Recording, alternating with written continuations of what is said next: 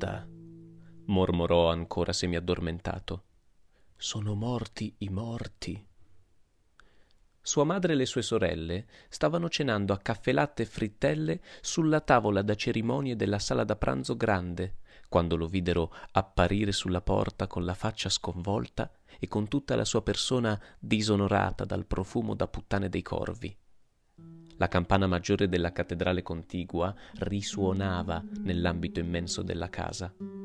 Sua madre gli chiese allarmata dove si era cacciato, dato che lo avevano cercato dappertutto perché andasse a visitare il generale Ignacio Maria, ultimo nipote del marchese di Harais de la Vera, che era stato colpito quel pomeriggio da una congestione cerebrale. Era per lui che suonavano a morto le campane. Il dottor Juvenal Urbino ascoltò sua madre senza sentirla, attaccato alla cornice della porta, e poi fece mezzo giro cercando di arrivare alla sua camera da letto, ma cadde bocconi in un'esplosione di vomito di anice stellato. Maria Santissima! strillò sua madre. Deve essere successo qualcosa di molto strano perché tu ti presenti in casa tua in questo stato. La cosa più strana, però, non era ancora accaduta. Approfittando della visita del famoso pianista Romeo Lusic, che suonò un ciclo di sonate di Mozart non appena la città si fu ripresa dal lutto per il generale Ignacio Maria. Il dottor Juvenal Urbino fece caricare il pianoforte della scuola di musica su un carretto di muli e portò a Fermina Dasa una serenata che fece epoca. Lei si svegliò ai primi accordi e non dovette fare altro che affacciarsi al balcone per sapere chi era il promotore dell'insolito omaggio. L'unica cosa che deplorò fu di non avere il coraggio di altre donzelle già viziate che avevano vuotato il vaso da notte sulla testa del pretendente indesiderato. Lorenzo Dasa, invece, si vestì in fretta e furia durante l'esecuzione della serenata e alla fine fece entrare nel salone il dottor Juvenal Urbino e il pianista, ancora vestiti con gli abiti da cerimonia del concerto, e li ringraziò della serenata con un bicchiere di buon brandy. Fermina Dasa si accorse ben presto che suo padre stava cercando di intenerirle il cuore. Il giorno dopo la serenata le aveva detto, come per caso, Immagina come si sentirebbe tua madre se sapesse che sei corteggiata da un urbino della caglie. Lei aveva risposto seccamente, Morirebbe di nuovo dentro la bara. Le amiche che dipingevano con lei le raccontarono che Lorenzo Dasa era stato invitato a pranzo al Club Social dal dottor Juvenal Urbino e che questi era stato oggetto di una nota di biasimo per essere andato contro le norme del regolamento. Solo allora ebbe anche notizia che suo padre aveva sollecitato parecchie volte la sua ammissione al Club Social e in tutte era stato rifiutato con una quantità di palline nere da non rendere possibile un nuovo tentativo. Ma Lorenzo Dasa incassava le umiliazioni con un fegato da buon bottaio e continuava a fare sforzi di ingegno per incontrare per caso Juvenal Urbino, senza rendersi conto che era Juvenal Urbino a fare l'impossibile per lasciarsi incontrare. A volte passavano ore a chiacchierare nello studio e la casa, nel frattempo, rimaneva come sospesa ai margini del tempo, perché Fermina Dasa non permetteva che nulla seguisse il suo corso nella vita finché lui non se ne fosse andato. Il caffè della parrocchia fu un buon porto intermedio.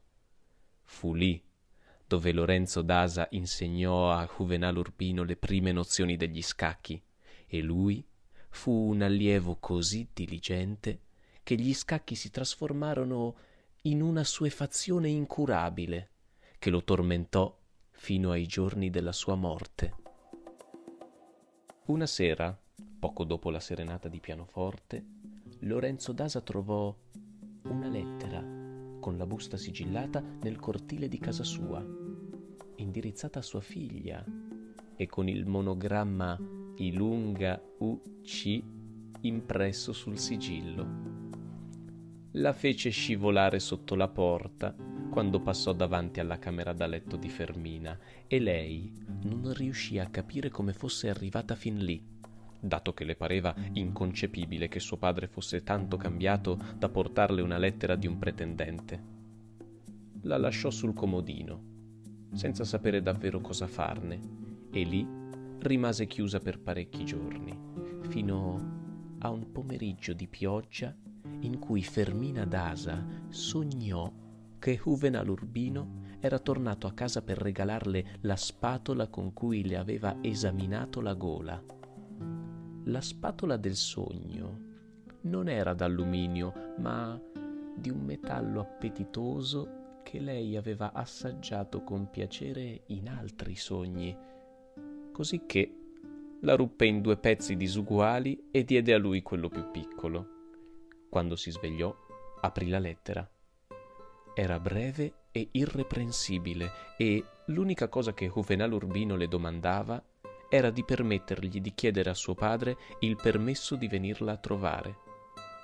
La impressionarono la sua semplicità e la sua serietà e la rabbia coltivata con tanto amore per molti giorni si sedò improvvisamente. Mise la lettera in un piccolo forziere fuori uso sul fondo del baule, ma si ricordò che era lì dove aveva messo anche le lettere profumate di Florentino Arisa, e la tolse dal forzierino per cambiarle di posto, turbata da un lampo di vergogna. Allora le sembrò che la cosa più decente fosse darla come non ricevuta, e la bruciò sulla lampada, guardando come le gocce della ceralacca sbocciassero in bolle azzurre sulla fiamma. Sospirò. Pover'uomo Improvvisamente si rese conto che era la seconda volta che lo diceva in poco più di un anno e, per un attimo, pensò a Florentino Arisa e lei stessa fu sorpresa di quanto lontano fosse dalla sua vita. Pover'uomo. In ottobre, con le ultime piogge, arrivarono altre tre lettere. La prima accompagnata da una scatoletta di pastiglie di violetta dell'abbazia di Flavigny. Due le aveva consegnate al portone di casa il cocchiere del dottor Juvenal Urbino e lui aveva salutato Gala Placidia dal finestrino della carrozza. Innanzitutto perché non ci fosse dubbio che le lettere erano sue, e poi perché nessuno potesse dirgli che non erano state ricevute. In più, Tutte e due erano sigillate con il monogramma di Ceralacca e scritte con gli scarabocchi criptici che ormai Fermina Dasa conosceva.